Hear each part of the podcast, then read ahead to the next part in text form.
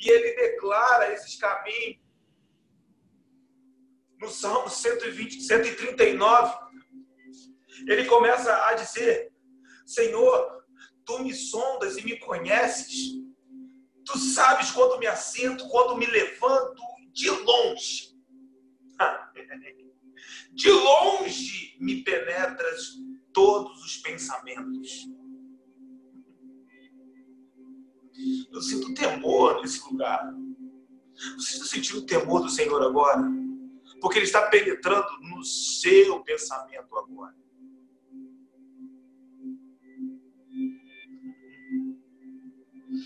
Deixa o Espírito te chacoalhar nessa noite. E esquadrinhas o meu andar, esquadrinhas o meu deitar, e conhece todos, absolutamente todos os meus caminhos. E ainda que a palavra não me venha, não me chegou ainda a língua, não me veio a boca, tu já a conhece toda Tu me cercas por trás, por diante e sobre mim. Sobre nós nessa noite, põe na sua mão.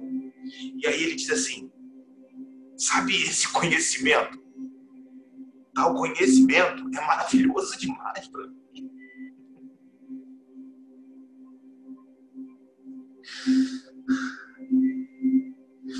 Tal conhecimento é maravilhoso demais para mim é sobre modo elevado que não posso sequer atingir.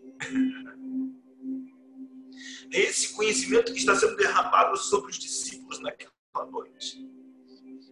Porque Jesus vê no coração dos discípulos atribulados. Ele diz: Não se turbe o vosso coração. Credes em Deus e olha que nós nos deparamos com, com uma cristologia elevadíssima de João. Porque agora João estabelece a relação entre o pai e o filho. Ele diz: credes em Deus e credes em mim. Veja que João estabelece o alicerce apropriado para a nossa fé, meu irmão porque o filho é a expressão exata do pai. É dentro desse contexto, desta conversa, que Jesus está falando sobre o pai, dizendo que está, está indo, e Filipe, o discípulo, pula na frente e fala: Mestre, mas antes do Senhor ir, mostra-nos o pai. E Jesus diz: Ah, Filipe, quanto tempo estou com vocês e você ainda me pede para ver o pai?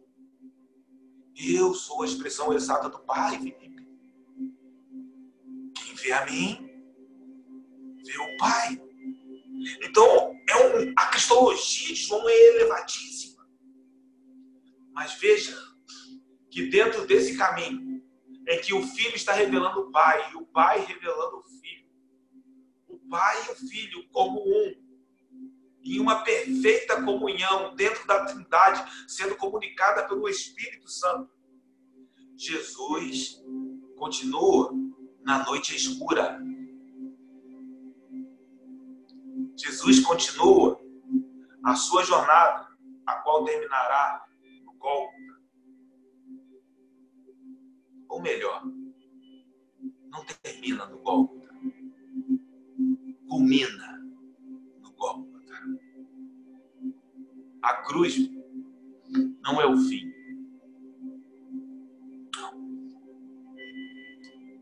Começo para todos nós. E aí, nesse lugar, Jesus vai falar sobre o caminho. O caminho dessa jornada. É nesse contexto que Jesus vai falar: Eu sou o caminho, a verdade e a vida. É um, um texto muito conhecido, provavelmente vocês já devem ter lido. Está no capítulo 14 de João, versículo 6. E aí, dentro desse lugar, que Jesus vai falar sobre o caminho, antes de falar do caminho, ele fala do destino. Diga isso. Antes de falar do caminho. Isso. Ele fala do destino. Mas que destino é esse? Volta lá para João 14.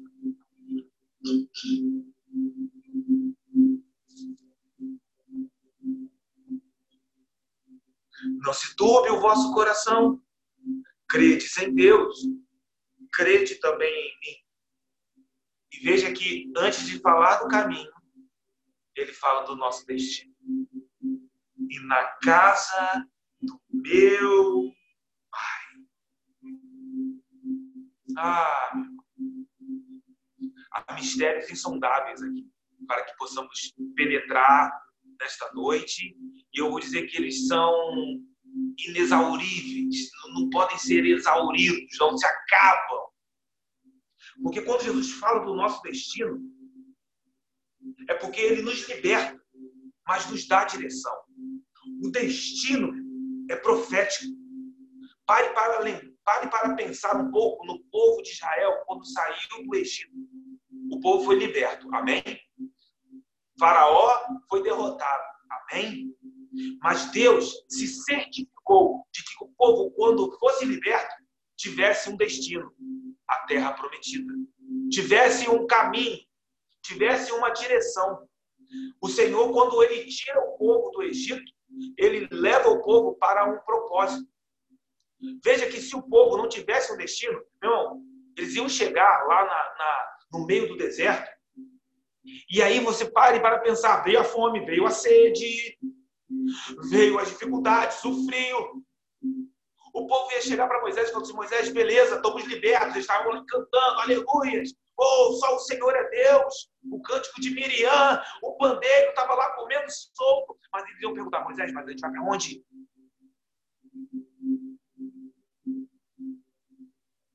Não sei.